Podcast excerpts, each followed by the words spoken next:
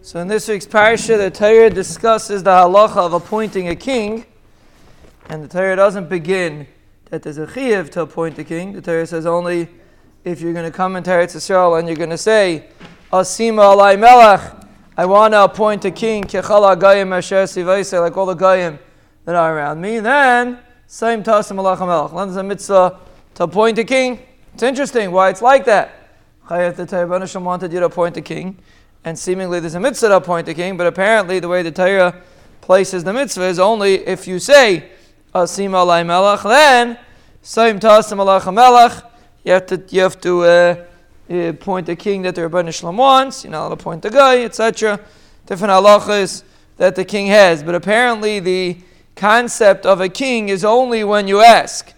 And it's an interesting thing. We saw something similar by Shemitah that the Ribbono Shel Olam promises bracha when a person asks. And the reason is because a king is a form of ishtadlus. A king is a form of a derech hateva dika approach. In the midbar, they didn't have a king. So a king is some person feels that he needs something concrete, something that he could rely on, so to speak, something that he feels he could be more comfortable with. So then the Torah says, okay, if you feel you need it, so do it. And you have to do it with certain criteria. But if a person doesn't need a king, tell Klai needed a king, they're fine. You don't need king. It's not an objective mitzvah, so to speak. It's if a person, if you ask, so then you then you taka or mishubid to the derech hateva, so to speak. It's up to you to dictate how the Rebbeinu deals with you. So if you say you need a derech hateva approach, then you need a derech hateva approach. If you don't say that, then you're not. You don't need a derech hateva approach, and that is the way a person should be living his life.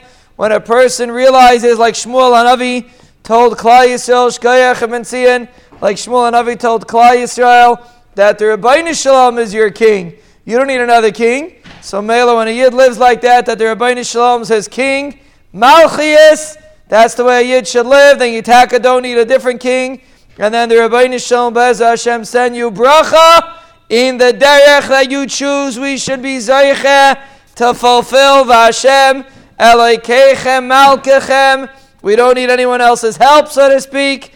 The Ribbono Shel Olam will help us, and then the Ribbono Shel Olam will send us brachas, hatzlachas, yishuas, refuas, nechamais, giulais, parnasais, nisim, zechuyas, mechilas, ava, kalkalas, chayim, tshuva, nachamal, tshuva, lanu lachal digaleinu, lachal mishpachteinu, olachal Yisrael, amen.